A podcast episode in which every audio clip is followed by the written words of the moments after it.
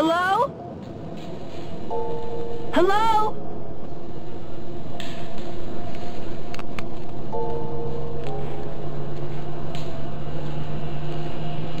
It's all around us.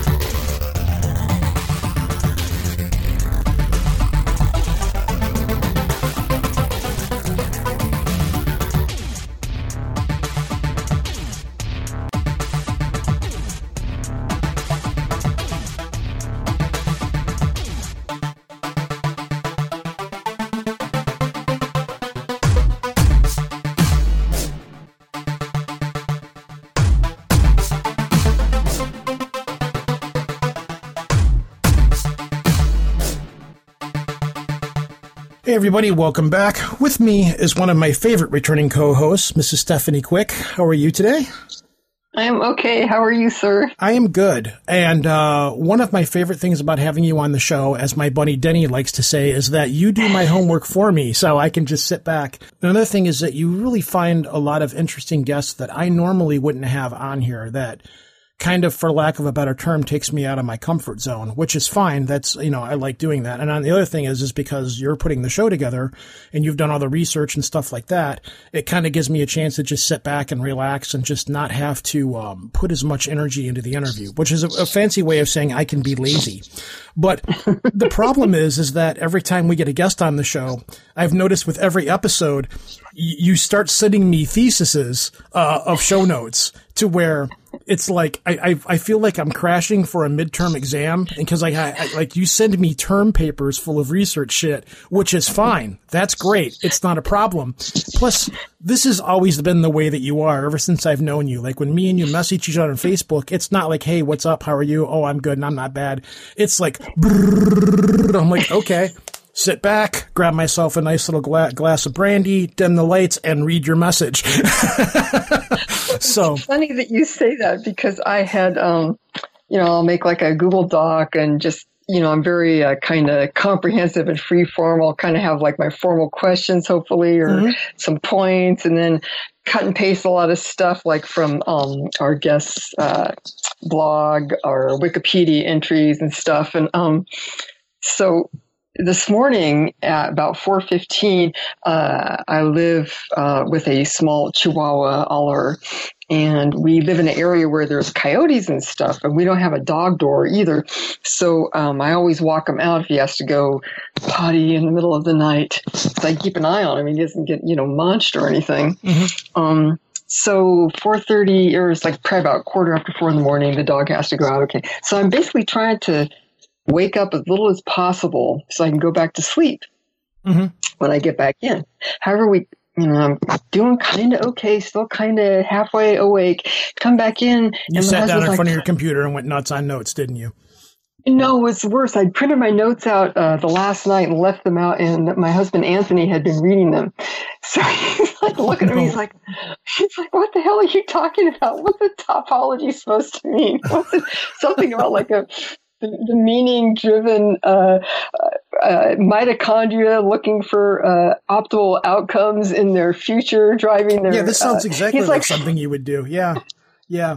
You are like, you are the human equivalent of smoking a joint, like in human form. So he's like, what does all this mean? It's just like really grilling me. And I was like trying to, anyway, so it's been kind of a little bit of a trying, but uh, you know, the people tend to, the people closest to me would agree with you as to how I am.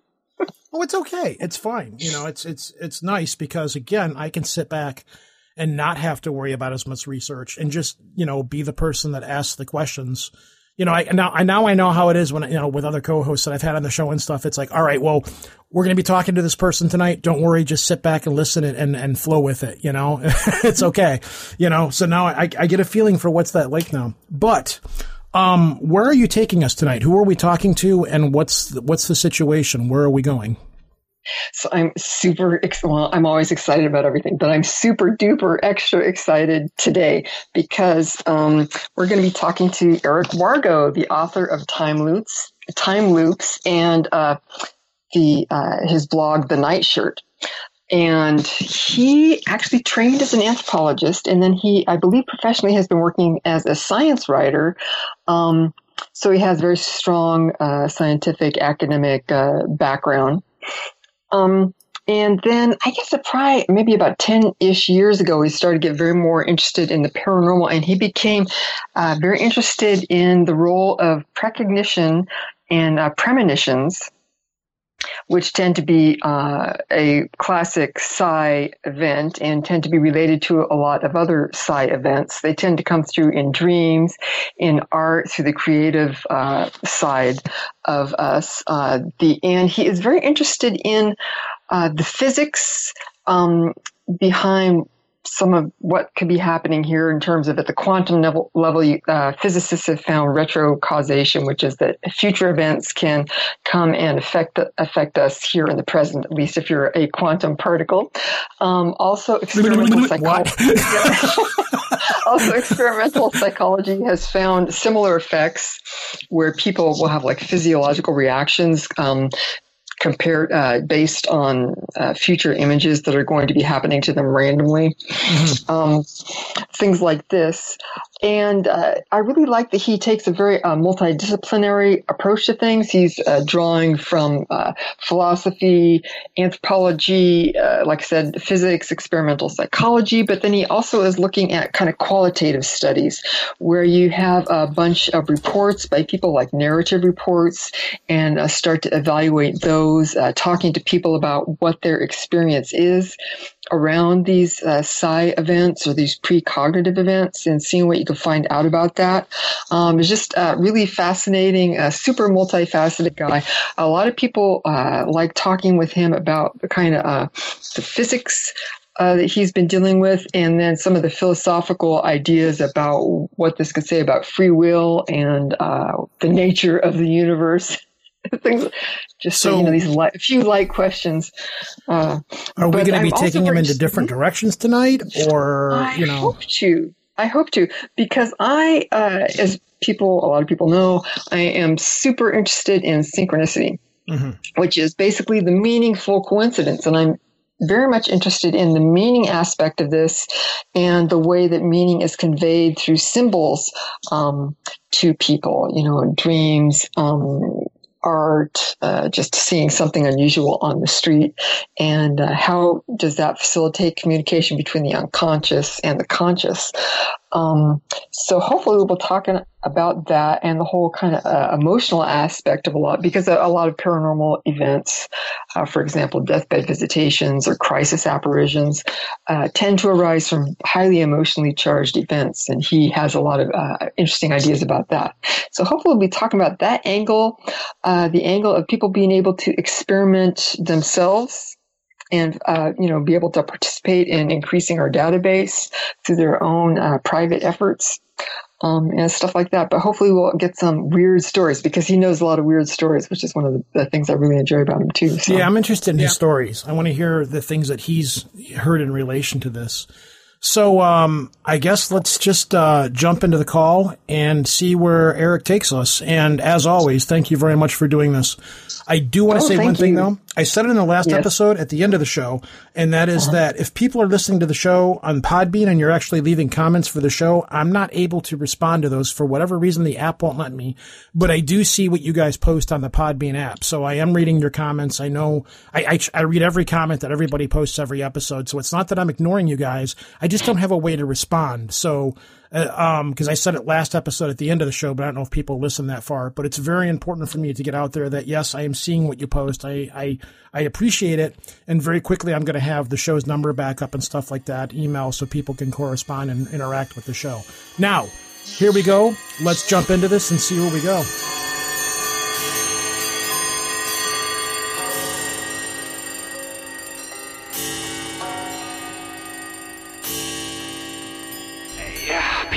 Understand time. it's not what you think it is. People assume that time is a strict progression of cause to effect, but actually, from a non-linear, non-subjective viewpoint, it's more like a big ball of wibbly-wobbly, timey-wimey stuff.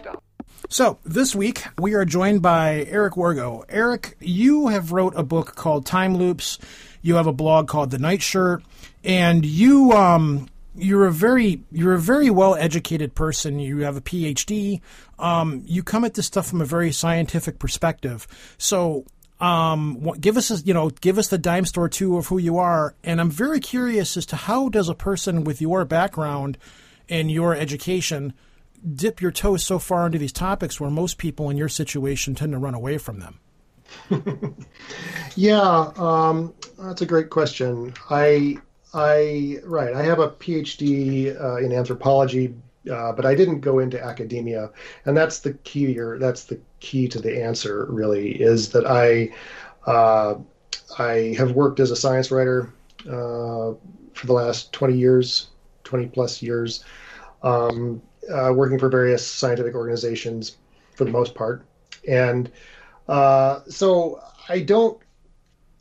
it gives me a lot of freedom um, to uh, pursue my own, you know, interests uh, on uh, in my own writing. You know, I can I can kind of, uh, you know, do my writing uh, day job, and and I don't I don't get in trouble for um, for pursuing paranormal interests on the side, and that's something that can't be said for people who are at a university setting, mm-hmm. uh, for the most part. I mean, uh, it's there's a, so much stigma uh, toward uh, toward paranormal topics. Um, if you're a professor, you know, if you're mm-hmm. a or a lecturer at a university, and it's really only you know this is why uh, if you are in academia uh, you need to have tenure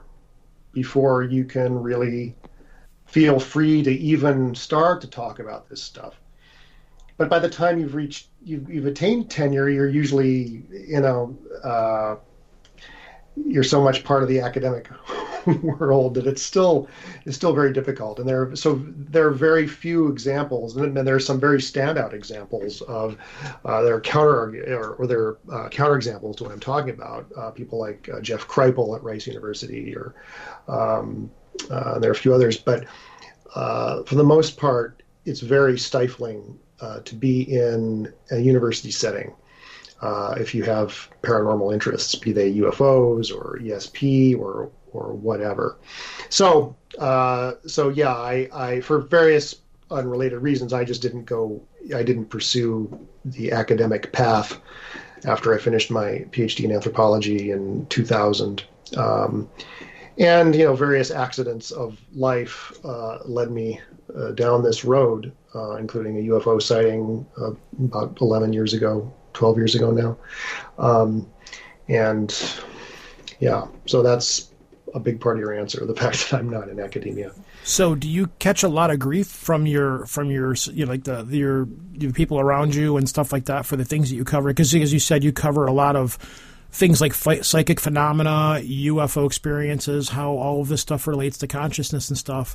And these are topics that in the scientific field they're very much poo pooed or they're met with extreme skepticism or it kind of calls into um, it calls into calls into question your credentials and things like that. You know, or do people tend to look at you like you're a quack for investigating this stuff, or is this just something that you don't talk about? No, I don't even talk about it. You know, I mean, it's like you know, I, everyone has their hobbies and yeah, and yeah. pursuits, you know. So it's not even doesn't even enter the conversation.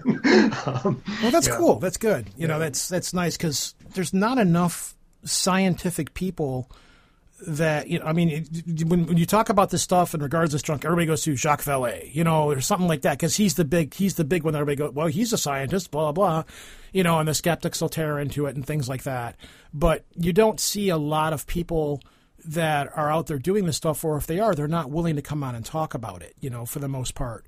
So you're kind of a unicorn in the field for the most part. And another thing is, you don't come at this from a direction of constant woo woo or anything like that. You're not trying to um, overly hype or overly sensationalize the paranormal or capitalize it on or whatever.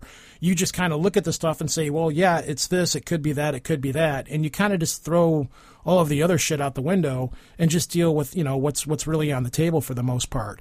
And again, there's not a lot of people that do that. So. Um, I guess uh, Stephanie, since you're the one that's corralling all this thing and getting all going, Uh-oh. where do you want to start here? well, I want to say uh, we were talking uh, in the background a little bit uh, just now, and I was telling uh, both of you that I realized when I was doing this prep for the show, which is really it's a Google Doc. It's only four pages or five pages, which is not bad for me. You have to admit. Right? when we did the one for was for synchronicity, I think I had like a 22 page document, but. Oh my but, God. but I realized when I was uh, doing all this research that, uh, Eric, you have, um, you know, you've had this blog, you've had a number of podcast uh, appearances, you have your book Time Loops. There's a lot of uh, interest in your ideas about retro, or retrocausation, um, precognitive uh, dreams, uh, precognition in various artistic forms. Um, writers, your views on remote viewing um, the block universe. Do we have free will? Uh, what's it like being a quark and getting uh, influenced by the future? All this stuff you have covered extensively in written and audio form. And so um, I would encourage people to just go and just dip into your blog, or you have a bunch of podcast uh, appearances on the, the uh, sidebar of your blog, and just dip in if they're interested in any of that, or they can buy your book, Time Loops, or you have another one coming up. Yeah, um, I've got a I've got a book coming out in a month uh, called Precognitive oh. Precognitive Dreamwork and the Long Self is the is the book, and it's coming out uh, late in March. So that's just a plug for the plug no, for the new book, good. which my publisher will be happy for me to to, to slip into the conversation here. Yeah. So that all is there, but I figure why not just like talk about a bunch of weird shit, right? Yeah. So you were telling me about an incident involving you and uh, some fiction writing and a blender. So I'm wondering if you could tell that story. yeah, well, um, yeah, well, you were asking, you know, we, uh, in in the lead up to the show, you were asking about precognition and creativity and like personal experiences um, in that regard. Uh, this is a topic of a book in progress uh, for me. I've I've written now about precognition and dreams, mm-hmm. um, but uh, precognition and the arts is uh, a huge interest of mine, and I've got a lot of I think really interesting case studies of that that people don't know about. Um, uh, that I'm currently trying to find the time to write a book about between yeah, yeah. between having two small children and a busy day job and a pandemic and everything else it's kind of been hard in the past year but slowly but surely i'll, I'll get this book done sooner or later but um, uh, but you were we were talking about some personal experiences uh, along these lines and and and and one of them uh, that uh, happened uh, this is this was in, I think, 1998, I believe. Oh, wow. Um, well, well, I'll tell you, precognition often spans decades of a person's yes. life. Uh, uh, and I've got lots of dream examples of that, but it's true of creativity as well. And particularly, it's particularly true of, of bad or unfinished artworks. Okay. Uh, and what I mean is, you know, your sort of initial inspirations for things, which you may never really follow through on, but you may do, you know, maybe write some fragment or, you know, do a sketch or something like that based on some inspiration. Uh, and often these things go nowhere, especially if you're not a professional artist or whatever, um, or a professional writer but they very often have really vivid precognitive content. Mhm. Okay. And this was, I've had several experiences of this, and some uh, some of which are too personal to relate on a podcast. But Yeah. um, but one of them uh, was in 1998. I I had just read Whitley Strieber's Communion. Okay, and I didn't even know at that point. I didn't know anything really about the UFO phenomenon, or or I really hadn't read much of anything in the paranormal. Uh, but I, I did read this book. The book had always kind of, you know, it had that very interesting cover, and As I say, that book is a big trigger for so many people. Um, yeah. I remember walking by where I was working at the time. I was working at a store, and I walked by, and it was on the bookshelf, and I just stopped and looked at it, and I grabbed it, and I would go read Yeah. it on my breaks every day until I finished the book and put it back on the shelf, so I didn't steal it out of the store. But so many people, when they look Yeah. at that book with the alien almond eyes and stuff, it just it just grabbed everybody. Right. Well, anyway, I I finally got around to reading this book in the late '90s. It was like I think it was 1998, and uh, I did not. I I think it, I I it's I don't know. It it triggered a lot of knee jerk um, knee jerk reactions as a as a you know scientifically trained person uh, and someone who didn't know anything about the topic at that point. I I found it uh, it, it I found it funny. Okay, I found it funny. I think I found it threatening. It was really. poking your shadow, But right? yeah, but but but Yeah. my conscious reaction Yes. was I want to write. I want to. I was very first of all, I was very captivated by his writing ability. I mean, he spun this you know really riveting story, but I just couldn't believe the story, uh, and and so my I I sat down to write a parody of it. Okay, a sort of kind of imitating his voice and imitating um, uh, this narrative. And so I sat down and I, I just sort of had this inspiration about a guy who goes through this hypnotic regression, uh, you know, in the aftermath of, of a UFO encounter and describes an encounter with a flying blender. Okay. Go on. Yes. There was, a, there was other stuff, but that's, you know, that was the, the, the basic gist. Um, okay. Well, highlight. fast forward fast forward um, i think exactly 20 years i had become a paranormal author okay and i had in fact had ufo sightings of my own and uh, become you know a, a you know an authority on on certain paranormal topics like precognition and so forth and uh, I got invited uh, to a, uh symposium at Esalen on UFOs. And so there I was at Esalen. I'd completely forgotten about this story that I'd written, you know, 20 years earlier. Um, and I, among the people there at Esalen were Whitley Strieber, and I got to know him over the course of a week. You know, lovely man. Uh, I, I by this point I took his stories very seriously, uh, and you know I'd, I'd had a conversion of my own toward you know the reality of the phenomenon, whatever it is, um, and.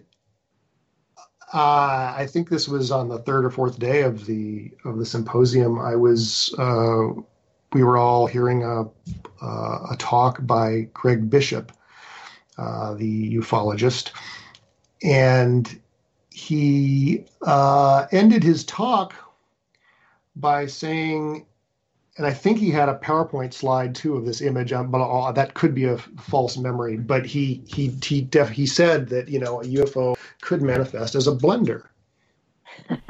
Well, to, to, Okay. to add to your story, And- I, I did have a gentleman on the show a year ago that was telling a story about how him and his buddy were driving through town, looked up and saw a giant potato floating overneath the t- over the town that they were heading into.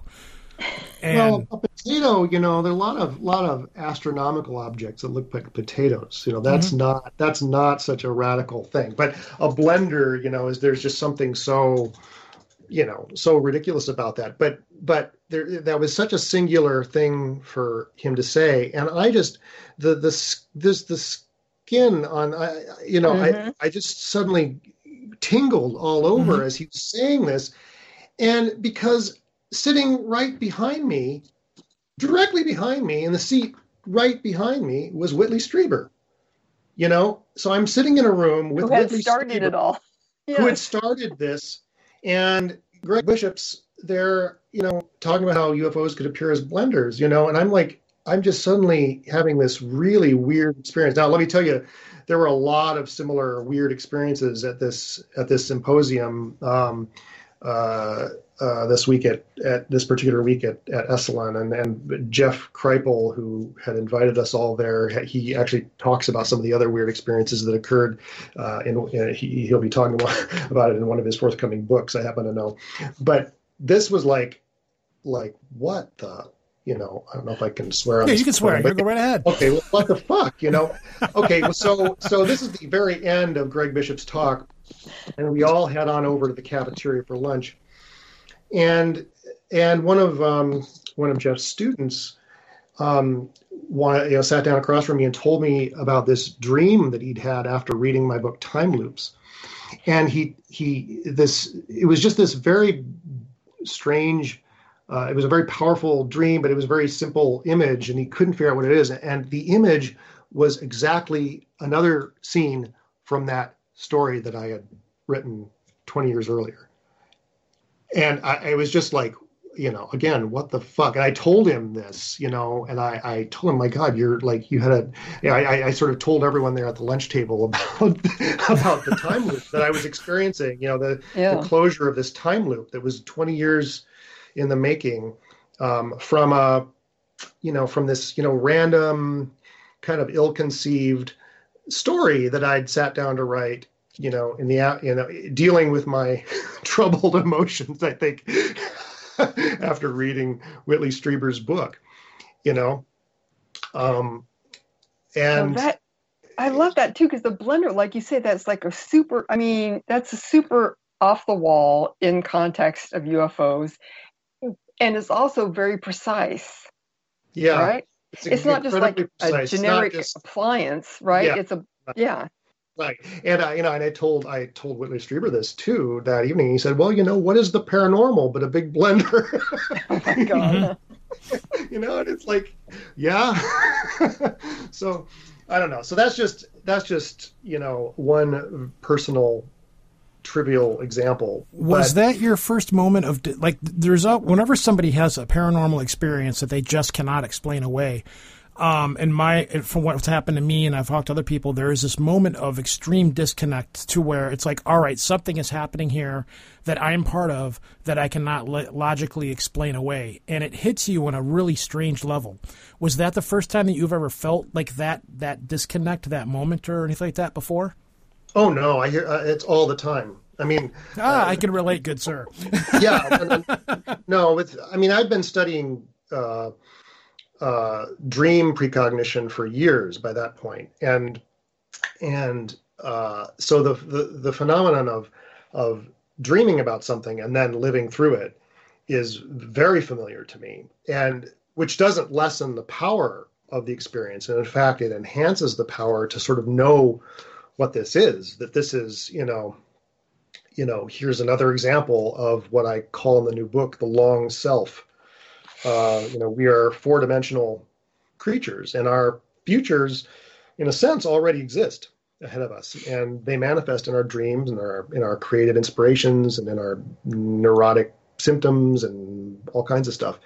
And and when we are able to uh, realize that, and then when we have these experiences that most people typically just sort of write off as you know it was a synchronicity or whatever. You don't think more deeply about it. When we have these experiences and then realize oh my god i'm i'm living through what i call what i call a time loop um, we can get into what that means. Um, you know when you have these experiences it's inc- it's incredibly powerful and um, profound.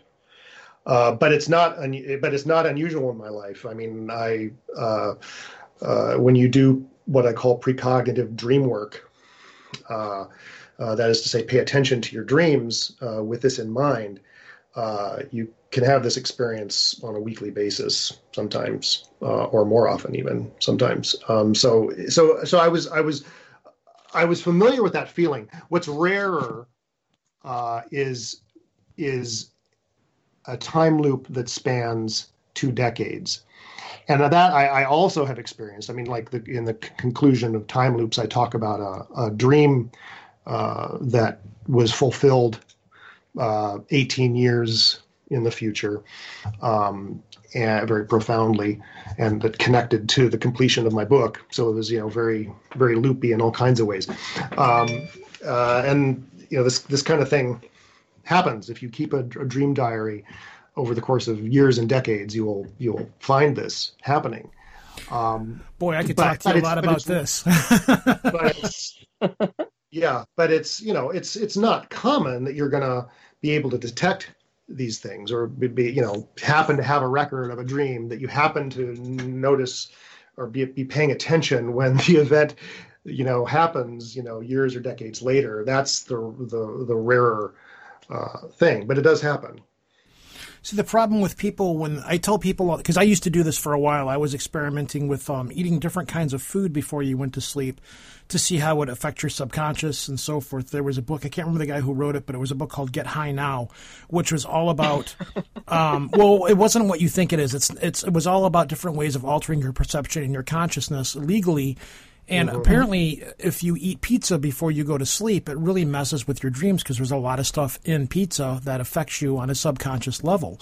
Um, so I, I was doing this for a while and I started keeping a dream diary because the human body, for whatever reason, most people forget 90% of the people forget what they dream about rather quickly unless you get up immediately write down what you're dreaming about you have to program your brain to be able to remember what happens in the subconscious state and after yes. a certain point the two kind of merge to where you're actually able to what you I, maybe i'm wrong about this you seem to have done more research than i have but you get to a point where your brain starts to actually interact with what's going on while you're sleeping and the main reason i quit doing it is because um, I, I was waking up feeling exhausted because it was like my body was physically sleeping, but my brain wasn't wasn't really doing the same thing. I hope that makes sense. Um, so I got to a point where I just stopped doing it. Plus, I was I was having strange dreams, like I'd wake up out of my sleep laughing and cackling, laughing my ass off. Whereas most people wake up from a nightmare, I was waking up laughing, not really quite understanding what I was dreaming up while I was laughing. Um, I would be running in my sleep, and my wife just finally got tired of it. She's like, I don't know what the hell you're doing, but you got to cut this shit out. You're driving me nuts. like, I had a dream where she was falling off the cliff, and I reached and grabbed her. Well, I actually reached and grabbed her in her sleep, and she was out cold, and we both are, and, you know, and she jumps. And so eventually I just quit doing it because, um, I was just waking up feeling mentally exhausted. It was like my brain, I couldn't, after a certain point, my brain just wasn't shutting off. I'd sleep for a little bit, then I'd start dreaming. And when you keep a dream diary, much like synchronicity, the more that you pay attention to this stuff, the more aware of everything you become. So, right. mm-hmm. am I am I am I right on this, or am I or is this an individual experience that most people don't understand or happen or understand? Or am, am, I am I chopping up the right tree here, or with no? what what? Uh, well, about keeping a dream diary, how your brain oh, doesn't yeah. remember when you're sleeping and stuff. You have to force it to start remembering your dreams. Yeah, keeping a dream diary often just acts as a prime uh, for people who aren't used to, re, you know, remembering their dreams or typically don't. Um, just having a, a, notebook by the side of your bed acts as a kind of prime, or almost like setting an intention uh, mm-hmm. to remember them, and people will start, you know, remembering them uh, much better uh, the moment they start recording them. The other uh, aspect of that, Rojan, is there's something called uh, cross state amnesia, and it's related to state dependent learning. Um, and the idea is that uh, when you are in a particular state of consciousness, say you're in a normal waking consciousness versus dreaming consciousness versus, uh, let's say, being drunk, those are all three different states of consciousness. Yeah, or when um, my wife's yelling at me and I tune her out. Yes. Go ahead, Eric. You, you don't you don't remember you remember things that you learned or things that happened better when you're in the same state, state of consciousness as when they happen when you're trying to remember it. The example that i ran across uh, years ago that i thought was uh, very good um, and very interesting it shows the practical level of it. Uh, airline pl- uh, pilots right? Airplane pilots um, they can know all the proper procedures to go through when, let's say, the plane is stalling, right, and in free fall or something like that. You can sit there in that classroom with the fluorescent lights and the stale coffee and fill out the multiple choice test and get 100%, right? But these same pilots who know that in that that particular state of consciousness, right, would fail when you know it's actually going down up in the air when they really need to access that information. So what they figured was that you know when you are in a huge adrenaline dump, right, it completely mm-hmm. alters your state of consciousness. So what they do to train a lot of these people now is they actually cut the cockpit off of a plane and they put it on pistons inside a warehouse, and you have a projected um, screens of the outside there. You're actually in this cockpit. They shake it around. They um, put smoke in there and flashes and have recordings of people screaming and subject you to big G forces so that you get a feeling for what it's like to be in a plane that's going through this type of emergency um, physically. And so you can train during that particular physiological state, that particular state of consciousness, and then you perform uh, better because you don't you don't remember between these states unless you go to uh, to the trouble of, for example, meditating. That's one of the big uh, ideas of meditating, right? Is that you develop that core um, or a neutral observer that can kind of go between the various states of consciousness. Yes, a combat Same, training. Like, mm-hmm. No, that's yeah. a, that's actually an excellent um, example as well. It's a real different situation when you're just kind of you know looking at a book um, you know, sitting there safe and sound versus when people are shooting at you and, and screaming at you and all that type of stuff. So, well, it kind of relates to uh, some of the mnemonic principles that uh, actually play a, a, huge role in precognition and that I talk about in the new book. Um, the you know, it, even you know, even leaving aside things like learning a, a, high stakes skill like piloting a plane. I mean, just learning facts in a lecture, uh, mm-hmm. for instance, uh, it, you, you are benefited. You know, counterintuitively, you will do better if you pay attention to sort of the random uh, cues, you know, like the spatial setting or the, mm-hmm. the, the, the, smells or the sounds outside the window, all the sort of ambiance uh, and and random little details uh, like the what the professor was wearing and things like that. Um, those things will actually help you remember that stuff later, and and little you know spatial cues, for instance, will then help you recall it, you know, uh, at a later date. So it's kind of um, an extension of, of what you're talking about. Um, uh, but these things uh, also help account for why certain for for some of the cues that may trigger paranormal experiences because my argument is that they you know these are actually just your memory going in reverse you're remembering your future uh, mm-hmm. and so if you you know find yourself in a spatial in, in a like uh, a, a, a location um, that you later read something about well if you're the kind of person that is prone to hallucination or, or prone to having visions or whatever waking kind of dreams you may have a waking what i call a premory a waking premory of mm-hmm. something you learn about that you know location later you know in your future uh, mm. so-called time slip experiences uh, mm-hmm. are readily explained uh, in this way um, so it kind of goes along with what you're talking about of the of the state dependent uh, learning and you're also uh, ma- uh, putting me in mind of uh, the the memory palace, art of memory. Yeah, mm-hmm. yeah. That's yeah. A, I talk a lot about the art of memory in the new book because uh, oh, exciting! Because precognition is really it's an aspect of memory, and uh, and when you understand uh, that that dreams are essentially the art of memory operating while we sleep, um, and but they're not just encoding recent experiences; they're encoding future experiences as well.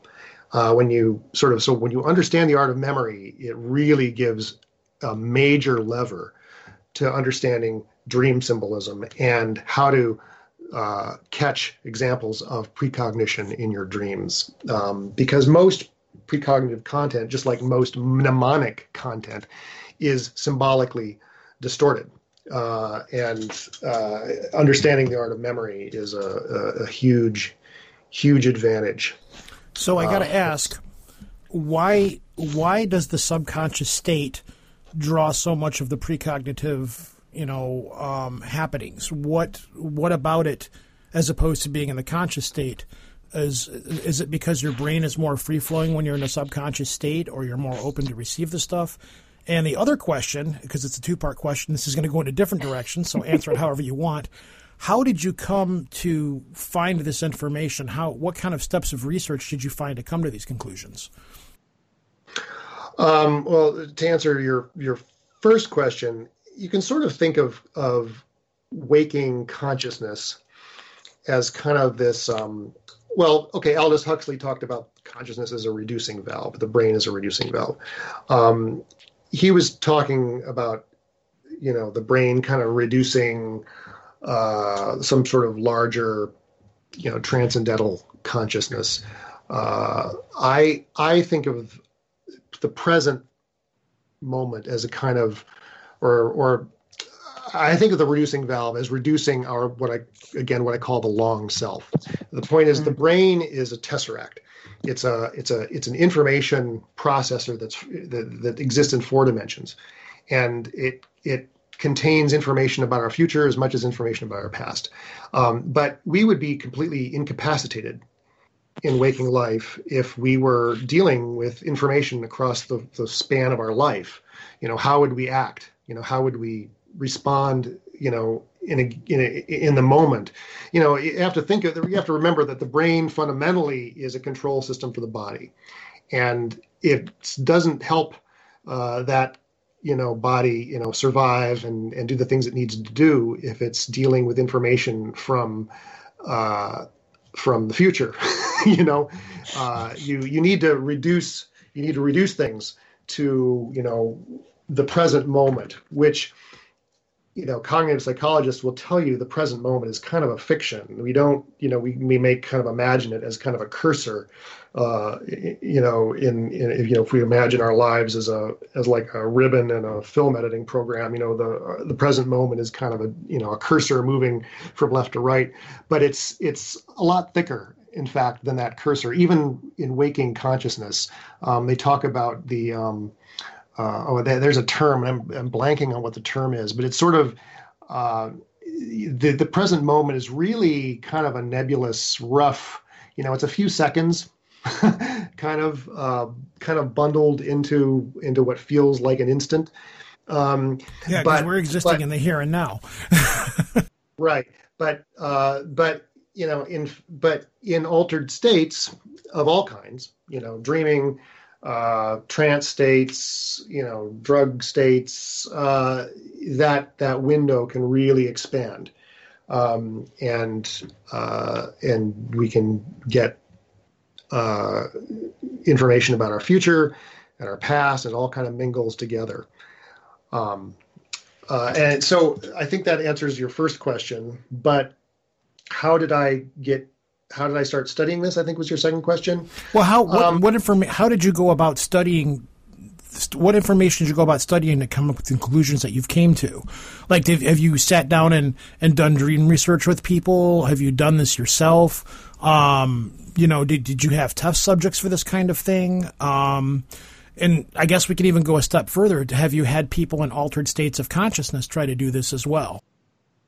No, it's nothing I've ever done experimentally. Um, it's uh, you know, so my I'm I'm basing it on my own few decades as a as a you know studying my own dreams, studying lots of other people's dreams in the literature, um, uh, and studying the you know findings from parapsychology, uh, studying you know the emerging field of quantum biology mm-hmm. uh, and the quantum physics that may make retrocausation a real thing which in turn will re- revolutionize our understanding of biology um, uh, so I, am I'm, I'm drawing together a lot of different uh, fields of emerging research along with a long but small or quiet tradition uh, in studying precognitive dreams. Uh, my my predecessor, I guess, or my not my predecessor, my my guiding light in the study of dream precognition uh, is someone who wrote almost a century ago. Uh, his name was J.W. Dunne. He was a, an English aviator, uh, I'm sorry, an a, English aviation uh, engineer who, in his spare time, uh, studied his own dreams and realized that he was dreaming about things that he would encounter in the next few days. Uh, very often, often things he would read in the newspaper.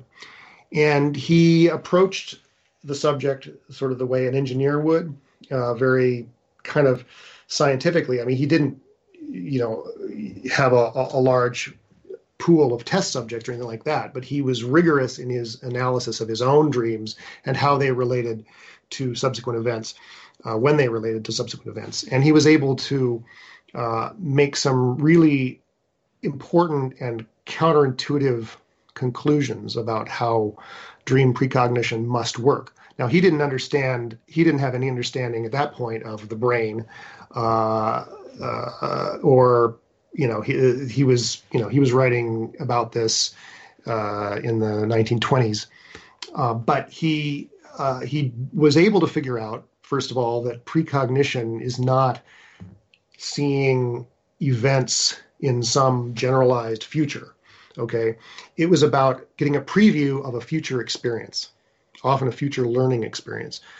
So, for instance, his famous, his most famous example was he he was with his regiment uh, fighting in the Boer War, uh, I think around 1900 or 1901 uh, in South Africa, and he has a dream about he's on a French volcanic island and it's about to explode. It's about to erupt, uh, and he go, and he runs around trying to alert the authorities that 4,000 people are about to die, and no one will listen to him. Okay, so he wakes up, and then I think in a couple days later, uh, a batch of mail arrives in the camp, and it includes the latest issue of, of, I forget what the newspaper was, but the front page headline of the newspaper was uh, and Martinique uh, erupted, killing 40,000 people. And he realized, well, he had precognized this, but he was also able to figure out that he was not precognizing the event per se. You know, he wasn't getting some sort of psychic signal of uh, an eruption on a French island, uh, you know, across the ocean. He was getting a preview of his own emotions and his own reactions reading that newspaper story. Okay, mm-hmm. uh, and this is a distinction um, that is all too seldom made, even now, uh, among people who write about ESP and psychic phenomena. Uh, it's it's crucial though and when you realize that precognition is about your own future experiences, um, it uh, it's incredibly powerful and uh, uh, and it's and it and it makes a, a, much more powerful theory, really, than than the alternative that somehow we just sort of nebulously pick up on things in the future because that's never really the case. When you study precognition um, in you know recorded instances you know i've studied a lot of famous people's precognitive dreams for instance or precognitive dreams in the literature uh, and my own. Invariably this model fits the data that people are precognizing their own future reactions uh, to learning learning things and their own future uh, just future experiences future learning experiences things that are salient in one way or another for them personally.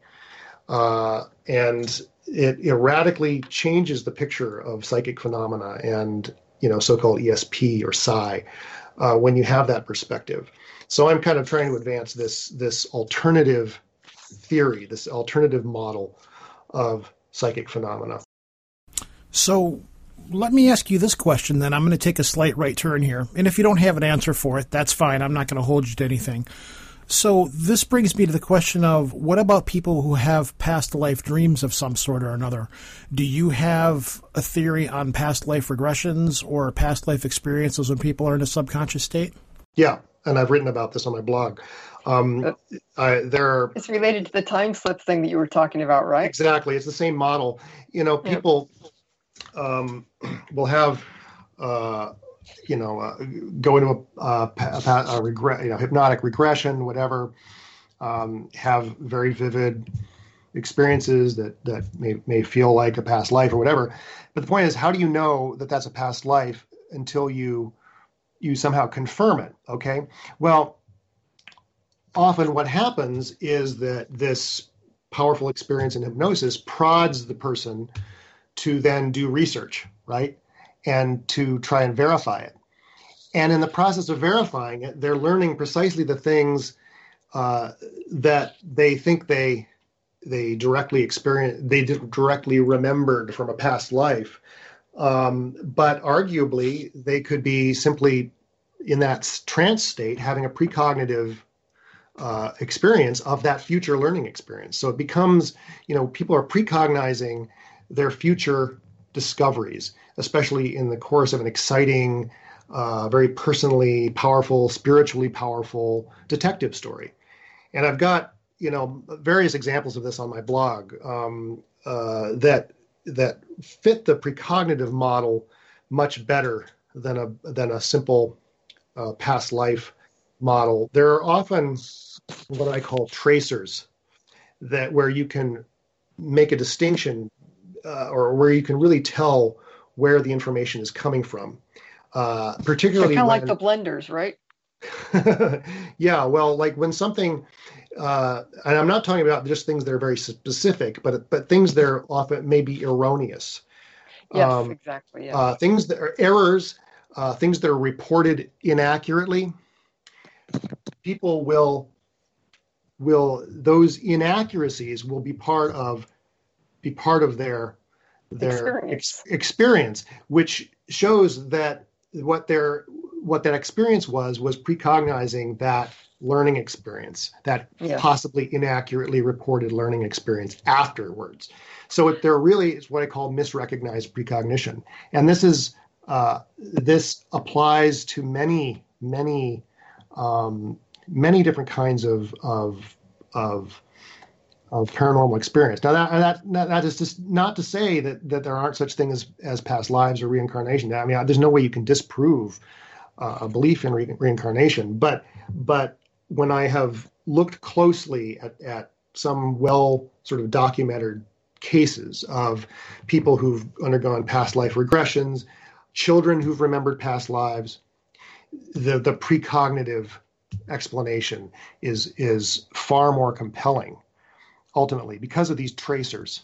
Um, uh, I mean, we could we could go we could talk at length on this if you wanted to, but uh, well, you have you've had some good examples out there of uh, especially a, a, couple of time slips where uh, someone uh, there's a famous one. This woman thought that she had seen like a battle going in a particular uh, area over this field, uh, mm-hmm. but it turned, and then there was like some uh, like archaeology sure. that, that kind of showed that it was that way. But then when they did the, uh, the uh, more uh, in depth and thorough study later, it turned out that was mistaken information. So sure. she was, yeah. yeah.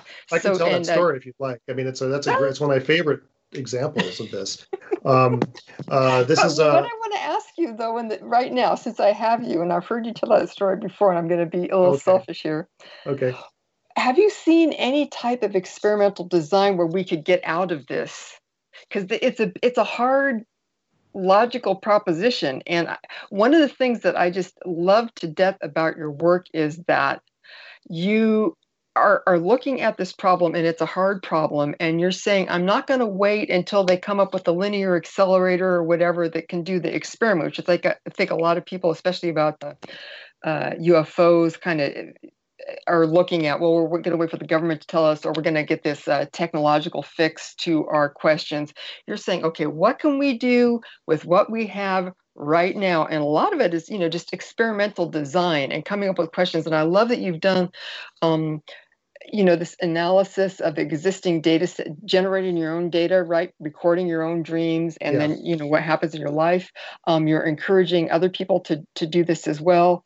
Um, and then you're looking at that data set and coming up with hypotheses trying to find more examples to prove or disprove uh, chasing this down. And i just love that about your work that you're not waiting for some uh, let's say future that's out there where the technology is going to start to say, okay, what can we do now to try and get into learning what we can about it? So I'm wondering where you stand on the whole issue of are we looking how how can we get out of um, or create an experiment where let's say we're trying to have people have uh, precognitive dreams that uh, let's say get out of their own um, feedback loop or something like that what's your kind of current thinking on that well it's very hard to study this stuff experimentally i mean this is yes.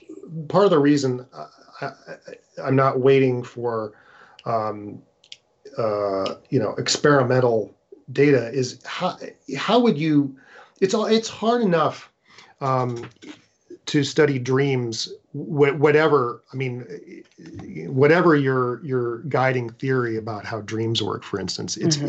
it's it's it's very hard to study dream content this is if you look at the history of the study of dreams um, you know the great pioneer was freud but he was not he was not putting people in the laboratory and trying to get uh, a large sample of of dreamers. I mean, what would that even tell him? Uh, mm-hmm. What would mm-hmm. that even tell the experimenter? Um, the most sort of recent kind of if there's a consensus in dream science over the last you know 20 years it's that dreams have to do with the consolidation and formation of memories okay uh, mm-hmm. that that they're very they're somehow in, uh, involved in learning, in learning new information, and in making new memories, or at least solidifying memories that we've made. Um, mm-hmm. And with that in mind, sleep scientists will put you know dreamers in a you know they will subject dreamers to some sort of experience like playing a video game or something like that and then they will have them sleep in a sleep lab and then they'll wake them up and record their dreams and so forth uh, and you know and they'll get a certain amount of evidence you know that yes what they were doing before they went to sleep somehow appears in their dreams. So, you know, they can kind of tell that that you know dreams are involved in recent experience and they're involved in learning.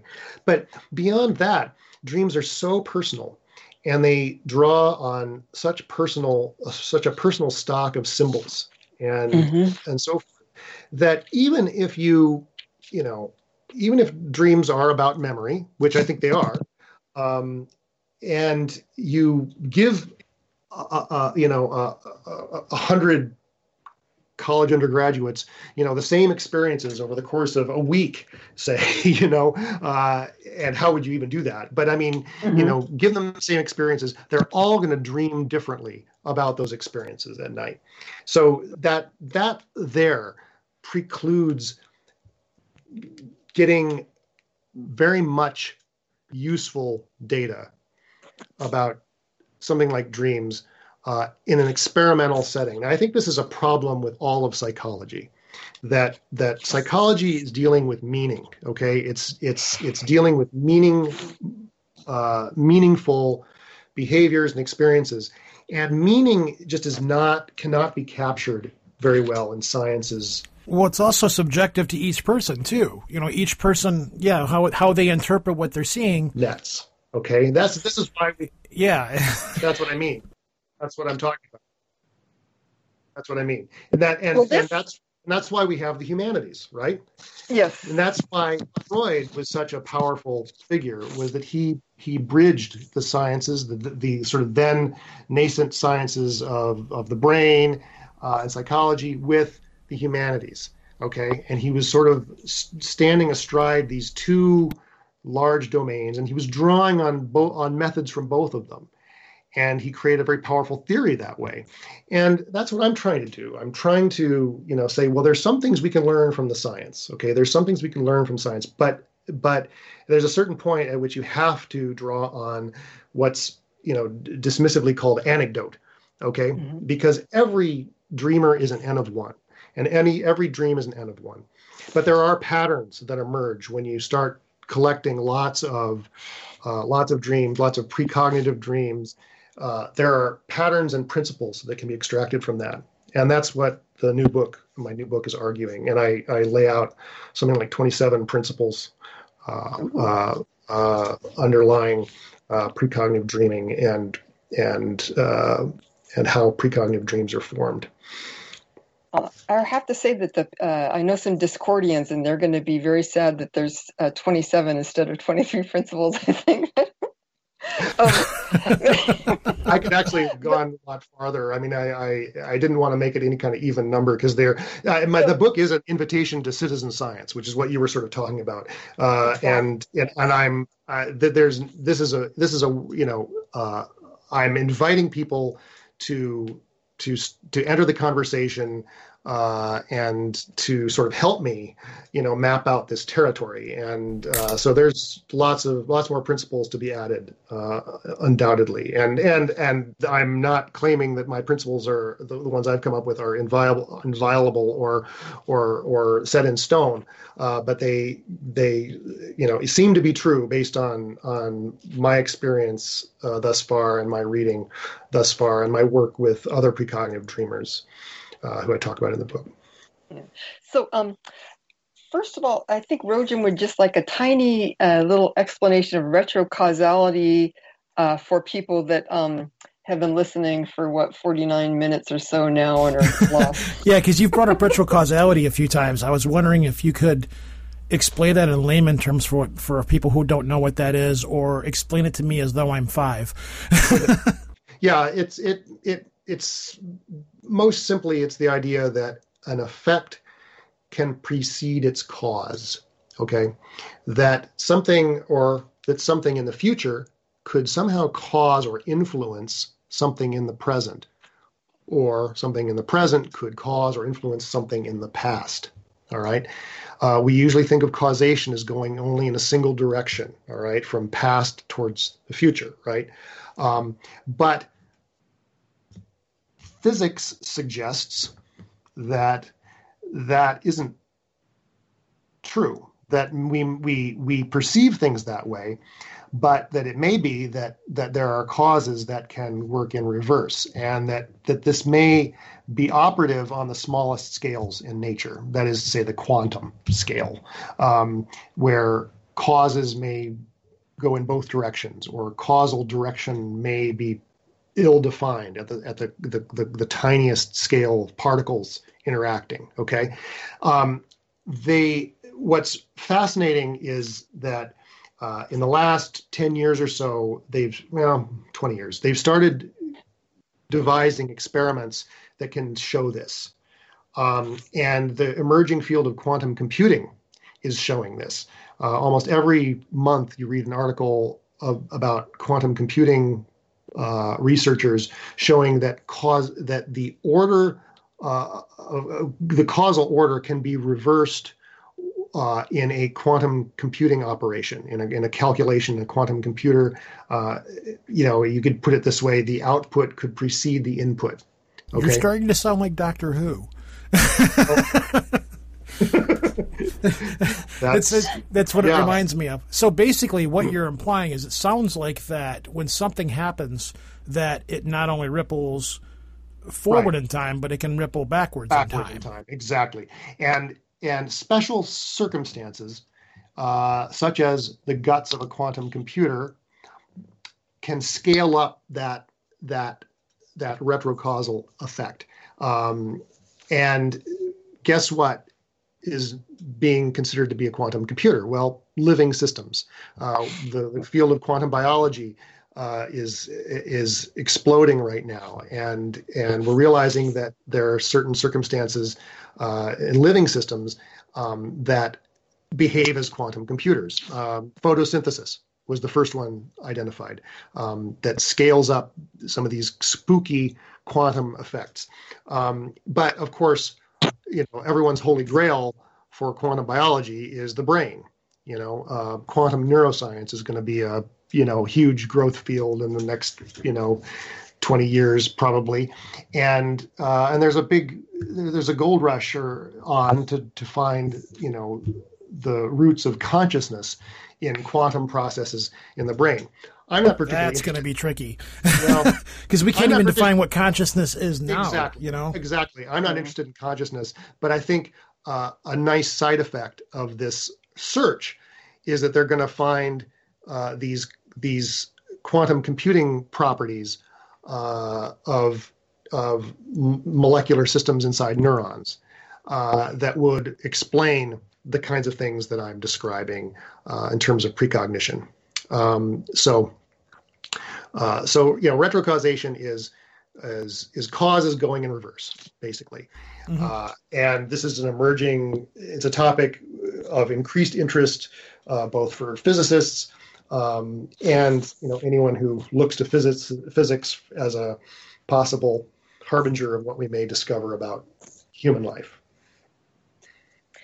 Yeah, I'm not surprised that uh, you trained as an anthropologist because I was able to take anthropology in college when I was a young woman, and it, it's it's very multidisciplinary, right? You have uh, physical anthropology, you have cultural anthropology, you have linguist, li- linguistics, linguistics, and archaeology, linguistics. so a whole new field. Um, because it's saying to understand human beings, the human experience, what the heck we're up to. You need to look at this from various angles, right? It's it's similar to, um, in a way, uh, let's say, uh, detectives. I, I would love Jacques Vallée's phrase, "Where are the UFO detectives?" Because first of all, he's talking about we may, we're probably dealing with something that is intelligently uh, motivated, but the other aspect is that detectives don't just talk to witnesses, they don't just rely on DNA, they don't just construct timelines, they don't you use all these various forms of evidence, whatever you're able to come across, to uh, knit together a theory of. Uh, in detectives with the crime.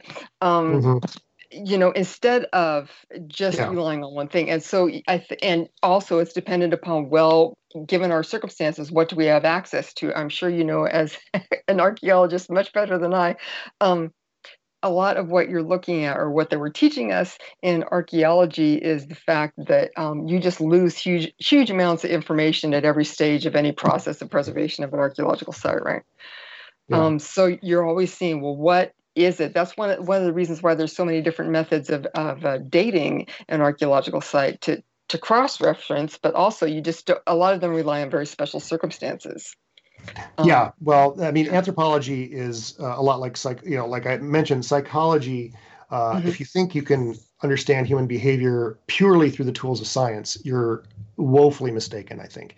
Um, yeah. And and psychology, like anthropology, has been riven for for, since almost its beginning between two kind of camps that are you know, fiercely warring uh, the scientists and the sort of human you know the humanists yeah. you know and and these these uh, sides are constantly um, butting heads and often just parting ways and won't even talk to each other so in psychology you have you know a, a scientific uh, the, the, sort of scientific psychology um, that does experiments and you have the clinicians and they often you know there's very little overlap really. I mean they're uh, they often don't even speak to each other. You know you're the therapists and and and and so on you know often don't aren't really interested in what what experimentalists are doing and vice versa.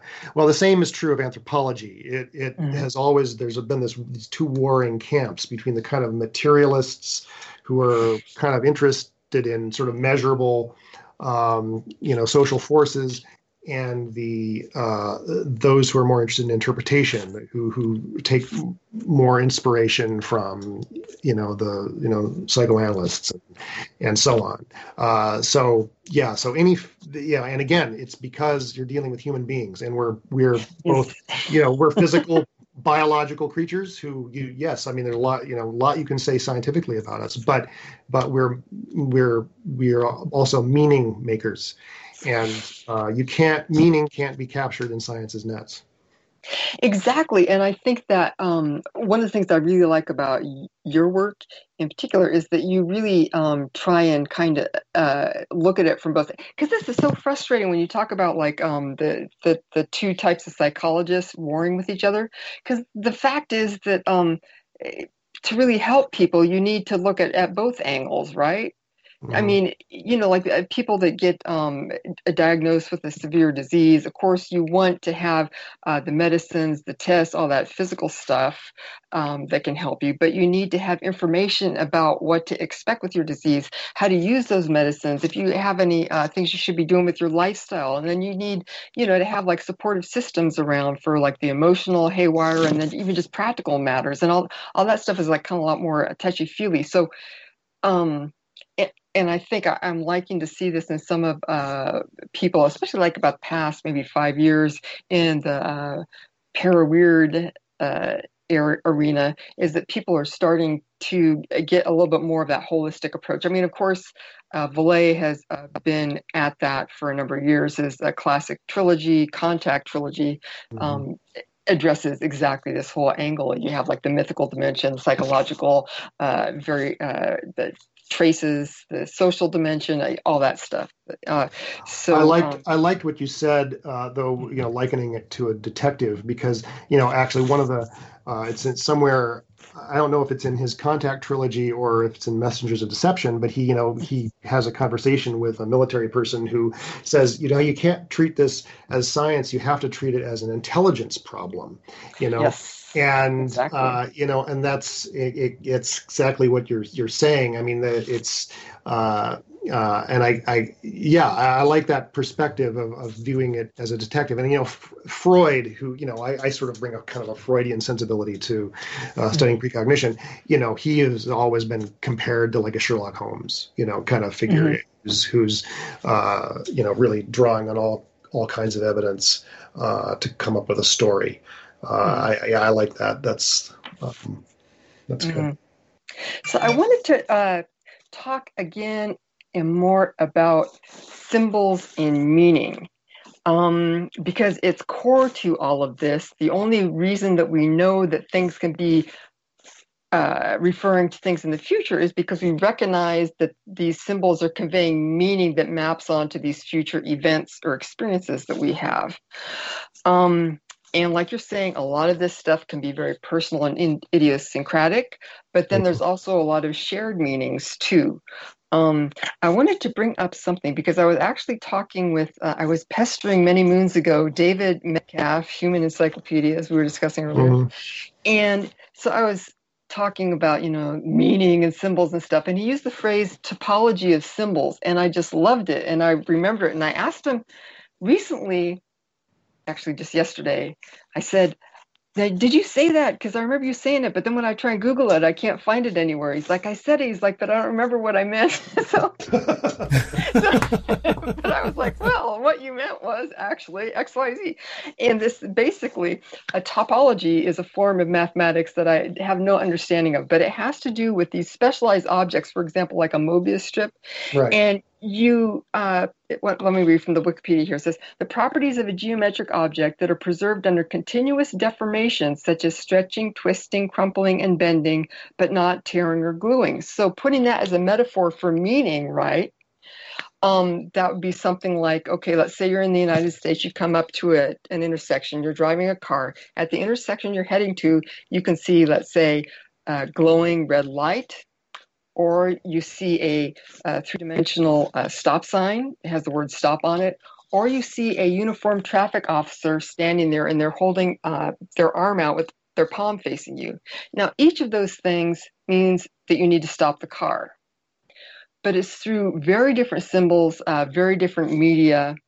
Uh, one's a gesture, another involves electricity, another involves, you know, language, written language but yet the meaning there's this meaning behind it all that remains consistent so essentially eric what's up with this well you're going to love my new book steph because I, I, have I have a whole I have a whole chapter. I don't use the term topology, but I have a whole chapter on why dream symbolism obeys laws dictated by wormholes.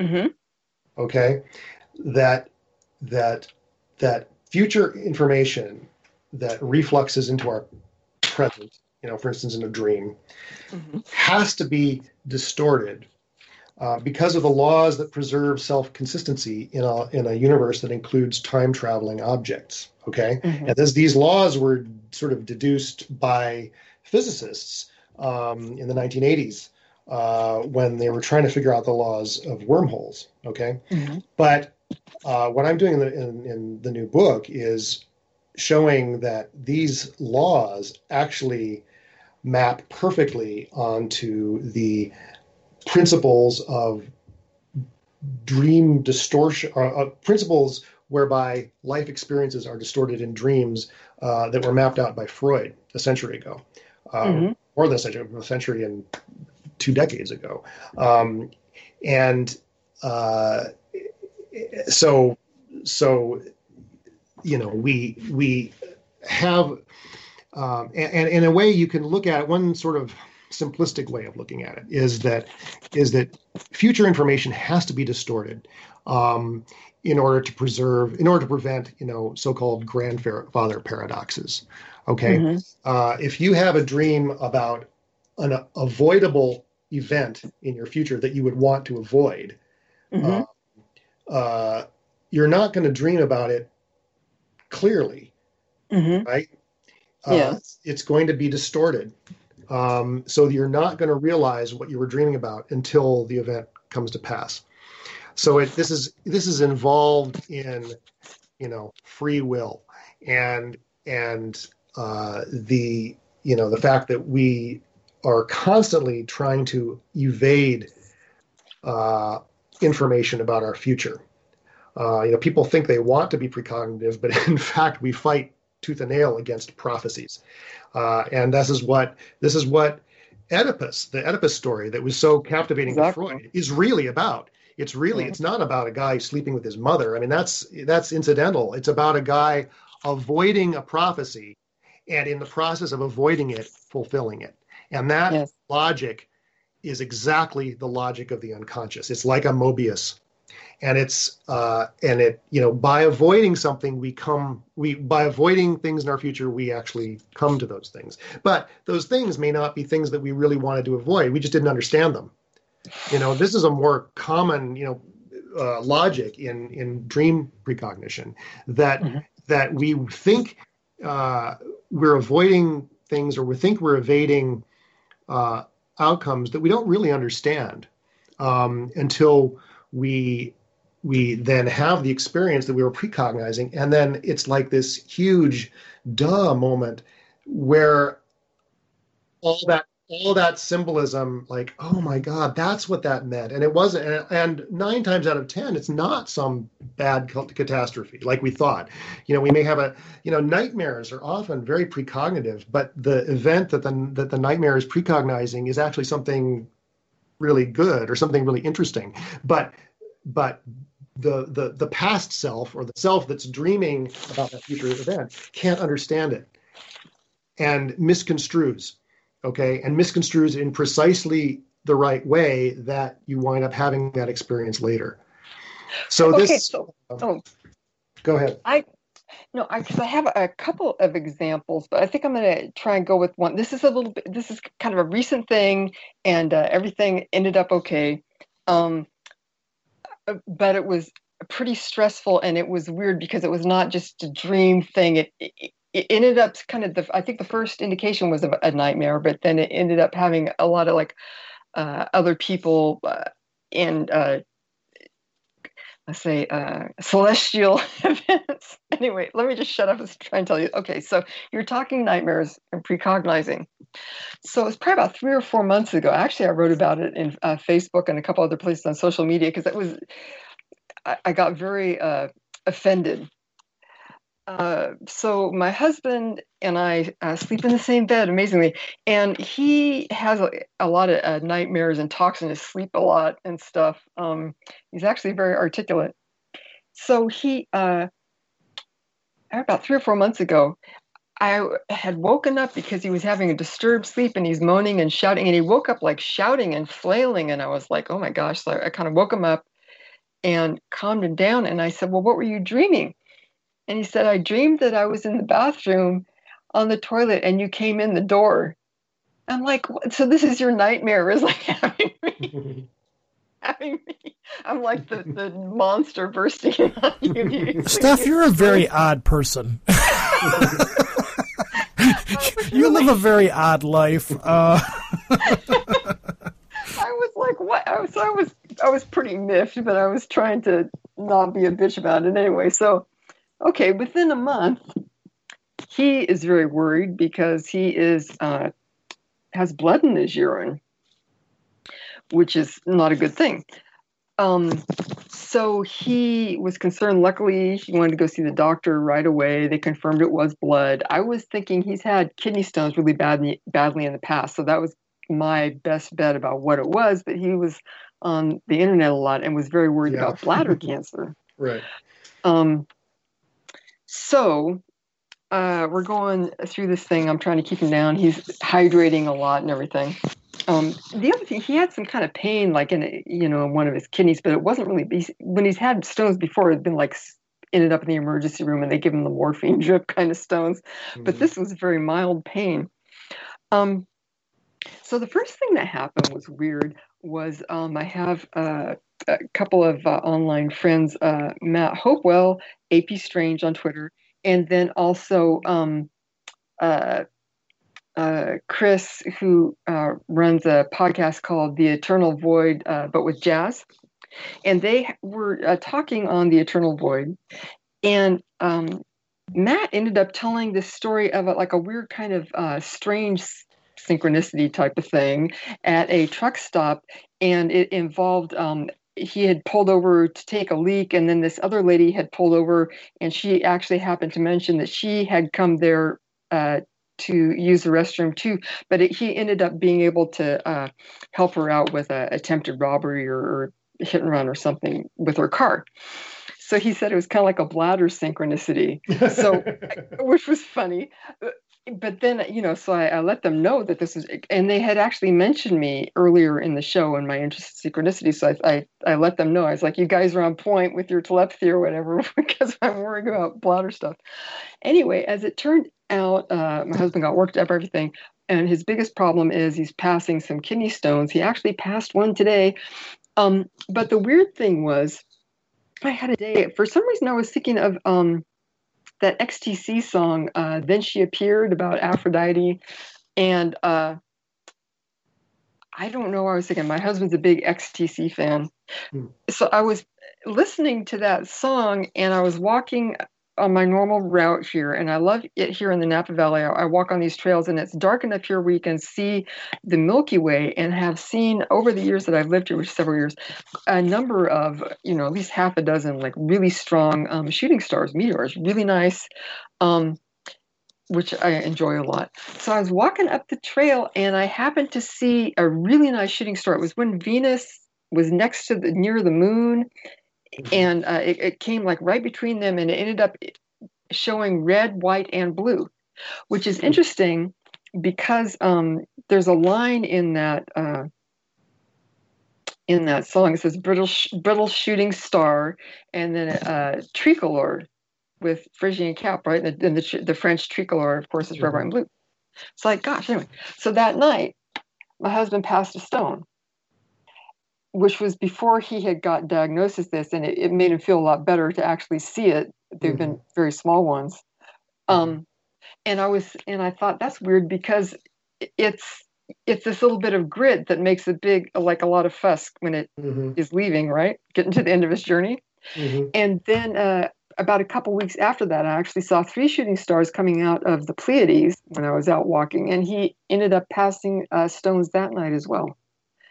So it's kind of like a weird thing that started like with a nightmare of him knowing that there was like a problem with like elimination, but, and then having these other people. This isn't strange at all. and then um, you know it ended up with the, these uh, two guys bringing up the bladder sink and then me seeing shooting stars on the night when he was passing stones W- so it's like this weird kind of like a, a bleed over and then like you say like the symbolism um is kind of like strange too especially that i was think- thinking of that uh, song and everything so i don't know what to say about all this Well, um you're you're you're you're precognitive, Steph. I mean, like the, the the thinking of the song. What what was what what prompted you to think of that song?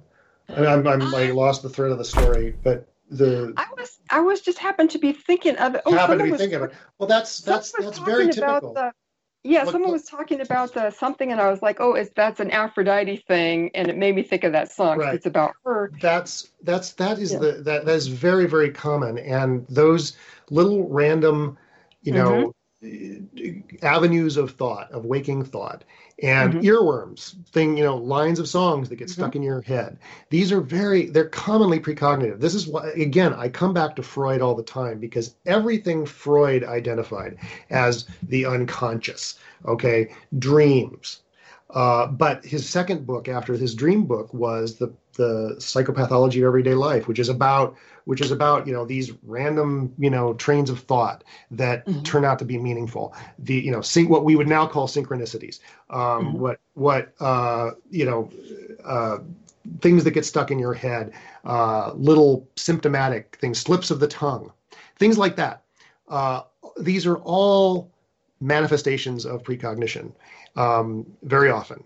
And when people write them down, and pay attention to them. Or if you're a meditator, you know, meditation helps train you to kind of notice your trains of thought. Exactly. Uh, and and that's why it's so valuable for studying this um, because you can kind of detect. You're like, well, why was I thinking of that just now? And maybe even write it down. And yeah. when you do that, boom, you you start being able to to to work up a data set of precognition in your life and and sort of map out how it how it works but you know you're so you're having these trains of thought and you're you know why did you look up when you did because I'm always looking stars. up, Eric. Okay, I know. I'm always looking up. Yeah, no, no, I know. She's I a bird watcher. yeah, yeah.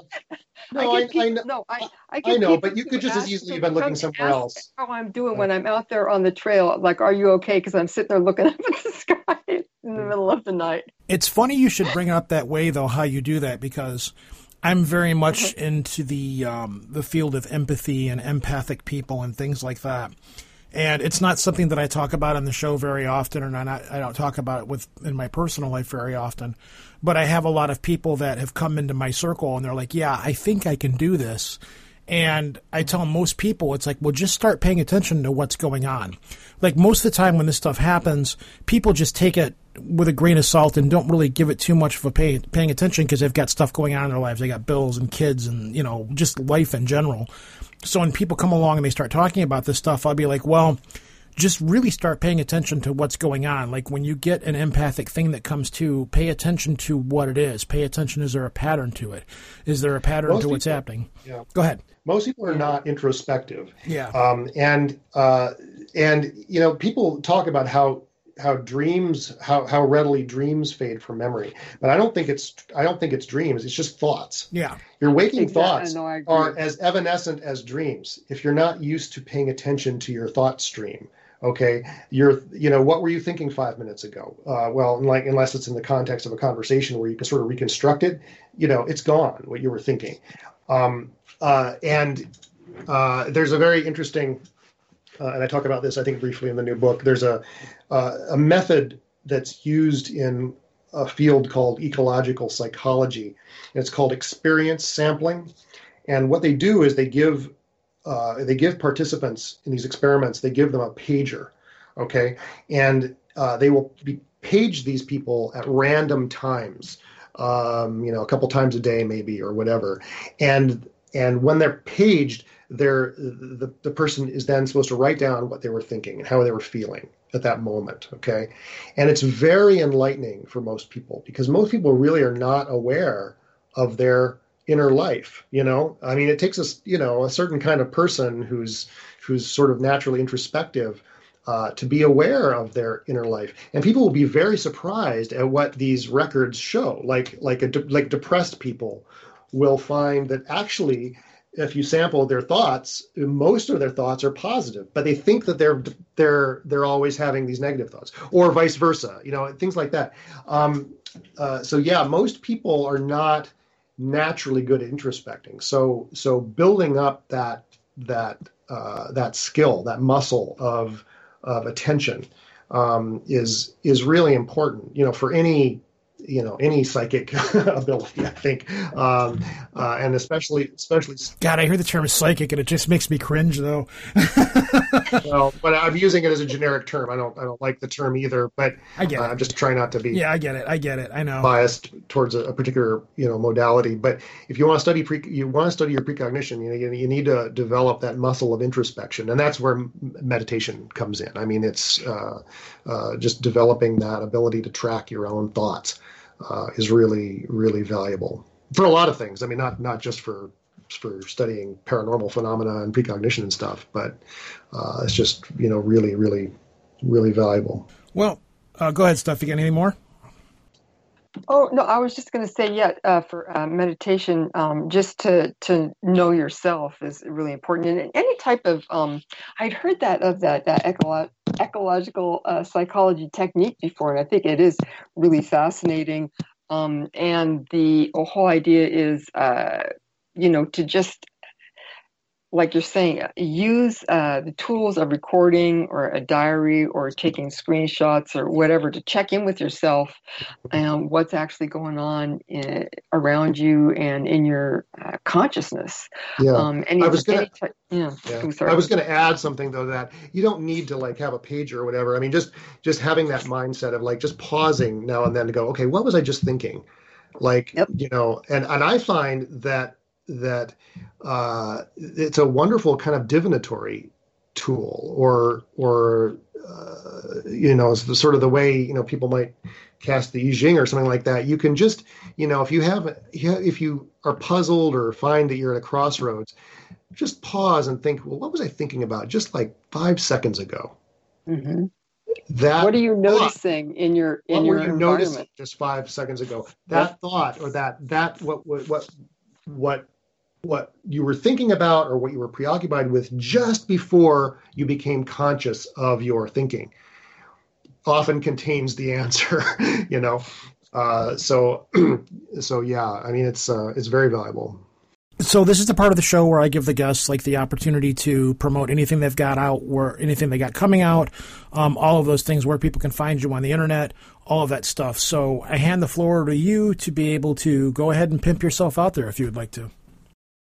Yeah totally. Well i uh, yeah my first book time loops uh, if you're interested in all these topics uh, it's a deep dive.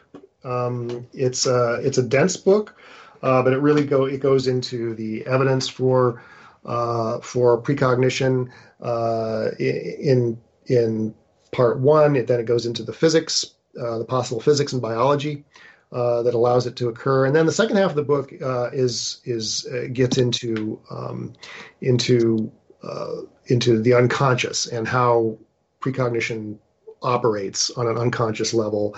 Uh, so I've got a few chapters in there on on Freud. If you are coming to this thinking, oh well, wasn't Freud debunked, and you know, isn't he you know a you know a dead old white man that we should ignore? Uh, you are you, you will be surprised. I mean, he was a, a, a fascinating and very important figure, and he was a a major precog. Um, he had all kinds of precognitive experiences which he misinterpreted, um, and you could say it's almost his tragic flaw. And it's like he's so fascinating from this uh, standpoint.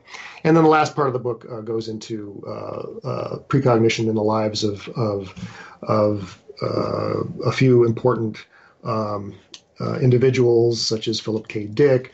Um, and the woman, I, I, think my, my favorite chapter of the book is the is the chapter on on Carl Jung and his patient who who had the dream about the scarab beetle. this is like everybody's favorite passage in Carl Jung's writing, and nobody knows uh, anything about the real person uh, in his office who had a dream about a, a, scarab. Well, in fact, we now know who this person was, and it turns out she had precognitive dreams and precognitive symptoms um, uh, throughout her therapy with with with Jung, and uh, so I've got a, a chapter on her.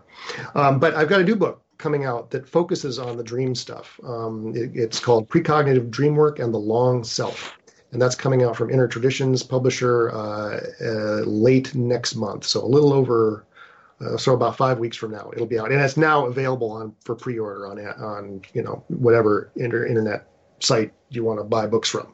Uh, so uh, and it focuses on on dreams and and um, how to interpret dreams and how to do precognitive dream work, and it's sort of an invitation uh, to people to be citizen scientists about this. Cool. So those are the those are the main things. I also have a, a blog called the Nightshirt, where I write about these kinds of themes. Well, thank you for coming on here and talking to us. Um, hopefully, we didn't take you down the same roads that you go down all the time. Um, no, this was nice. I, I, do want to talk to you again at some point, though, to hear more of your pers- you know personal stories of weirdness and stories that you've heard from other people at some point, though, because we really didn't get a whole uh, bunch of uh, t- you know time to talk about a lot of that stuff, and I have a feeling that there's more under the surface there. Yeah. So you know, um, I think down the road we might be bugging you to come back at some point if possible. Absolutely, I would love to. This has been this has been a lot of fun. Thank you very much. No, no thank you so much. I really appreciate your time, and I just have been uh, just love your work over the years, and just uh, yeah, thank you. Well, it's nice to finally uh, talk to you in person, Steph, because we've been like sort of uh, exchanging, you know, emails and tweets over the course of a few years, and uh, no, it's fun. It's nice, like to, nice to finally yeah meet you. so yeah. She was like, I might be able to get Eric on the show. And I'm like, really? He'll come on our show? He'll talk about this stuff? Seriously? I'm like, if you can get him on the show, yeah, we'll do this. We'll make this happen. So, you know, I was, when she said, yeah, you're coming on the show, I was like, whoa, okay, cool. Now, I, this is going to be sweet. So, yeah, thank you for coming on and talk about this stuff. It's been a lot of fun. It's been very interesting. And it's nice to talk from it. Um, I don't know how to put it, like in a standpoint of of not going off to like into like vibrations and, and increasing your mm-hmm. you know increasing your spirituality and all that kind of gobbledygook just talking about it in a real practical sense and, and format mm-hmm. so uh, thank you for coming on here and doing this man i really appreciate it sure it's been it's been a pleasure rogan take a walk on the dark side when the stones arrived at chess studios they saw muddy waters for the first time the blues guitarist was dressed in white overalls on top of a stepladder, painting. Someone said, Well, meet Muddy Waters. And we're all toppling over ourselves, bewildered, thinking, What's this? Is this a hobby of his? Take a walk on the dark side. Rockin' old myths, legends, and curses on Audible and iTunes. We all have questions. What happens after we die? Is Bigfoot real? Is my government hiding aliens from us? We all have stories.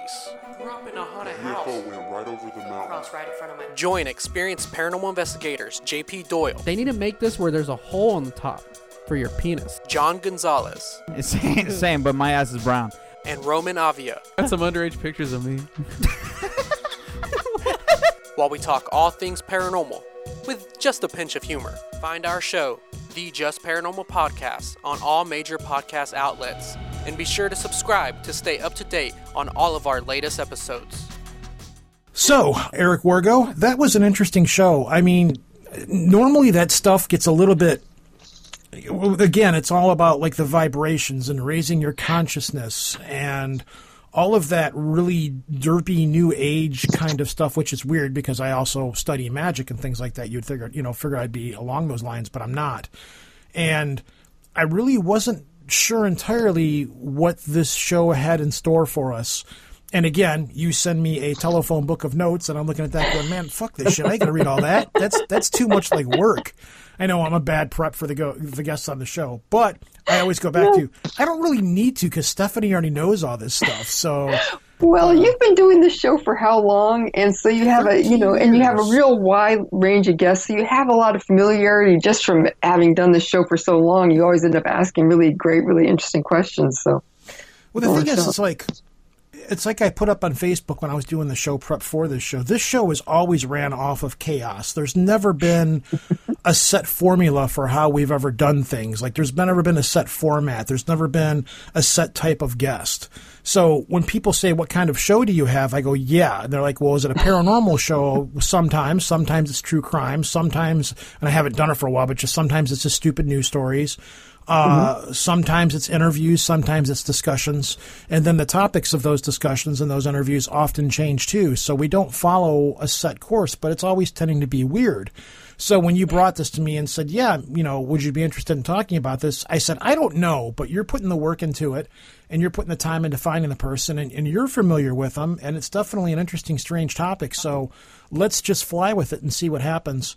And I really wasn't planning on talking that much this episode. I plan on just sitting back and keeping my mouth shut, but I was pretty surprised. I was like, well, this is triggering this question and this idea and so forth, you know. So, you know, it turned out to be a lot different than I thought it was going to be, as is usually the case when you come on the show. Well, no, I was glad because you kept saying, "Well, I'm just going to sit back," and I was thinking, "Gosh," because you know, I mean, Eric Wargo is you know, a real interesting guy. He's been really been putting a lot of, of work and thought and research into all this for a number of years. So I was thinking, you know, don't hold back because you know we got this uh, amazing person, uh, you know, in uh, well, I in our clutches, and so you could where he take was going and what his actual because I didn't read his book. I, that's why I told him before the show. I'm like, I haven't read your book yet. Um, Mm-hmm.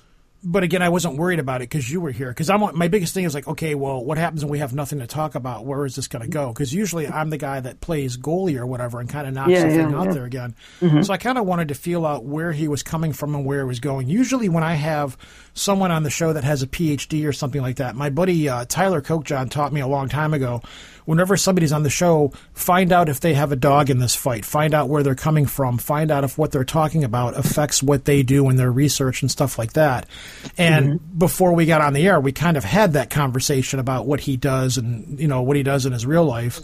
And mm-hmm. I was like, well, I guess that's kind of pointless for me to ask the question on the air at that point, even though I probably should have just to give the audience that perspective. But so it's a matter of whenever I get somebody on here, feeling out like where is their headspace in this, where where are they going with this, and how how are their what is their approach that they're approaching this from. So you know the idea of how he's working with precognition and dreams and things like that. It's a very um, the way he's approaching it is very different. Um, and I could tell he's like a fan of Vallée and all these kinds of things, uh, just from the from the way he asks about these questions and so forth. Because at no time did he ever go into the whole spiritual vibrations. Um, you know, he didn't go into any of that stuff really. For, I don't think Well, he did the thing is, is that, yeah, the thing is, is that he has an academic background in a, a scientific discipline, yeah, that's right? I guess that's what I'm going to say. He's very he was very academic about how he talks about this. Stuff. As well, he has uh, been a, uh Zen uh, meditation practitioner for years. As well, he has been recording his dreams for years. So he's used to having these uh, kind of amorphous, uh, meaning-based experiences. But that there's this idea that only science is is disciplined, but there are disciplines and models and theories and procedures and best practices in the humanities as well, right? Mm-hmm. and so you can bring those type of uh, uh, procedures, um, methods to bear on these type of subjects, and that's what he's been doing, and that's what I like when he talked about um, uh, citizen scientists, right? Uh, citizen researchers. This has been something that has been a I'm gonna get a gross a bug that has been straight up my ass for over a decade now because I, as I said, I am a bird watcher. Um, I do appreciate amateur astronomers, and there are huge advances made to this day, uh, major advances in both of those scientific disciplines of uh, ornithology as well as astronomy by uh, amateurs. Well, yeah, a couple of kids what, last week or the week before discovered three new exoplanets or something like that. Yeah. I don't remember exactly how it went down. But I love when that happens because it's like, you know, the everyman still has, you know, with a minimal scientific knowledge and equipment, still has the ability to affect what's actually going on, you know, with these fields of science and so forth. And bird watching is an excellent example too, because you have, you know, a bird counts. They they have been hugely important in terms of knowing what is going on with um, our landscape, our country, uh, ecologically over the last century. And it's just you just have people going in on certain days. They will go out and count the birds of particular species that they see in their yard or in a particular geographic area. Yeah, so you have they're this carrying blue, yellow, or a stick. Exactly. That's an inside joke. Never mind. No one's going to get that joke. but then you have like these snapshots in time at the same place, the same location, you know, every year for, you know, decades and decades and stuff. And so you can see what's happening with these populations. It does not take much in the way of equipment at all. You know, you just need like a piece of paper or like an app on your phone, maybe binoculars and a, and a, a field guide. It's not, it's very low tech, but um, you can still get really incredible, important uh, contributions to the field that you can do a lot with just with these very kind of minimal things. And I like that he is, Wargo is taking the same type of approach. The Um, problem saying, what I feel he's going to run into, though, and I get a little worried about, is from the skeptical community where, Yeah. and not all skeptics do this, but you have skeptics and then you have scofftics, and the the popular term that gets thrown around is pseudoscience. Um, and there there is a lot of like, this is this is my problem, and I acknowledge this. I I very much I'm one of those people that unless something happens to me, like I have a hard time dealing with this. Me and a mutual friend of ours, we get into conversations all the time about Bigfoot and Dogman and stuff, and I'm like, I'm not a Bigfoot person, but I mm-hmm. imagine that will change immediately if a Bigfoot should happen to go strolling by me, or I should see a Dogman or something like that. Mm-hmm. Then you know I may you know that I will change my mind on that, but that's not necessarily true too because I've had a lot of and you've you've encountered this with me where I've had a lot of strange things happen to me, and I still have this um, nature to not want to accept what has happened or what I'm experiencing or so forth because sometimes it's just hard for me to wrap my brain around. So you have this happening in the skeptical community a lot where people are like, well, I don't understand this. It doesn't make any sense. Therefore, it's pseudoscience. And it's just somebody like Er- Eric's, you know, I get the sense from him that he's, he acknowledges, yeah, I'm poking at this. I don't totally understand what's going on here. These are my theories. These are my ideas. You know, see, here's what I found. See what you can do with this. That's the Yeah. kind of feeling that I get from him when he talks about this kind of stuff.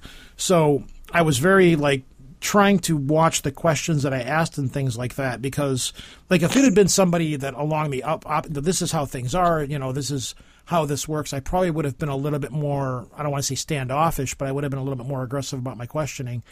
But again, he just comes across as somebody that's like, "Hey, this this is what I'm this is what it looks like to me.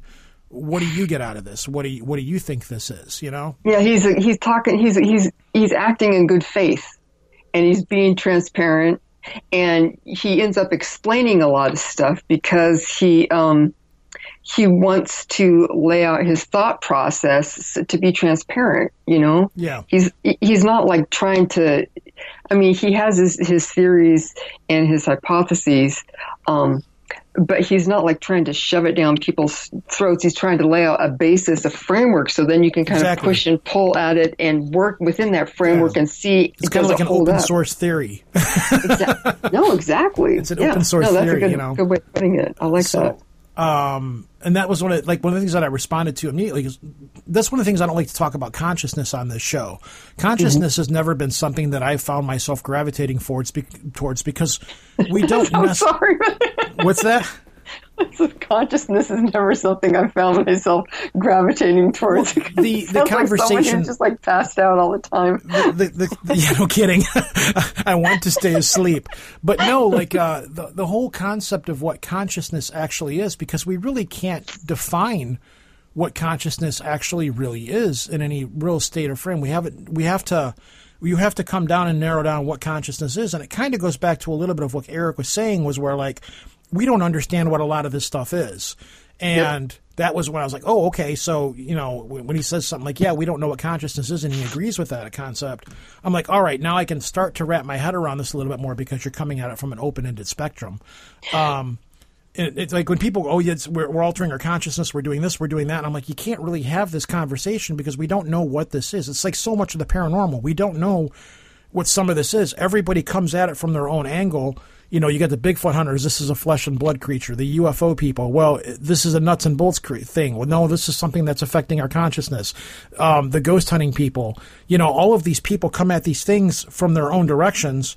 And then you've got the people like us that are kind of in the middle of all of this. Um, and me and Ash have had this discussion many times. It's like, well, wait a minute. Well, hold on, hold on, hold on. Let, let's let's take a look at this picture as a whole. Let's see. You know, it's like the four blind men coming up to an elephant, and each one grabs a different part of the elephant and tries to describe what it is. That one person grabs a leg, one person grabs a trunk, one person grabs an ear, and they're trying to describe what this thing is when nobody can really see what the whole spectrum of this is. So that's the feeling that I get when Eric talks about these time loops and this um, this precausality and this precognition and these kinds of things. Yeah, I just it's- rambled on there. no, it's the whole thing of just you know when you are really trying to trying to kind of get a toe in the door into this very vast amorphous topic Mm-hmm. and figure out okay what are some things that we kind of try and nail down and try and systematize a little bit to try and get some Get ideas some about where we are Yeah. yeah Yeah.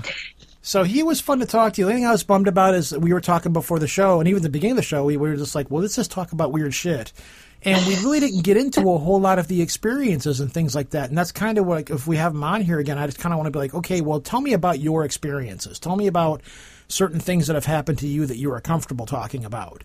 you know, and how how did these things lead you to get to where you are now? Yeah.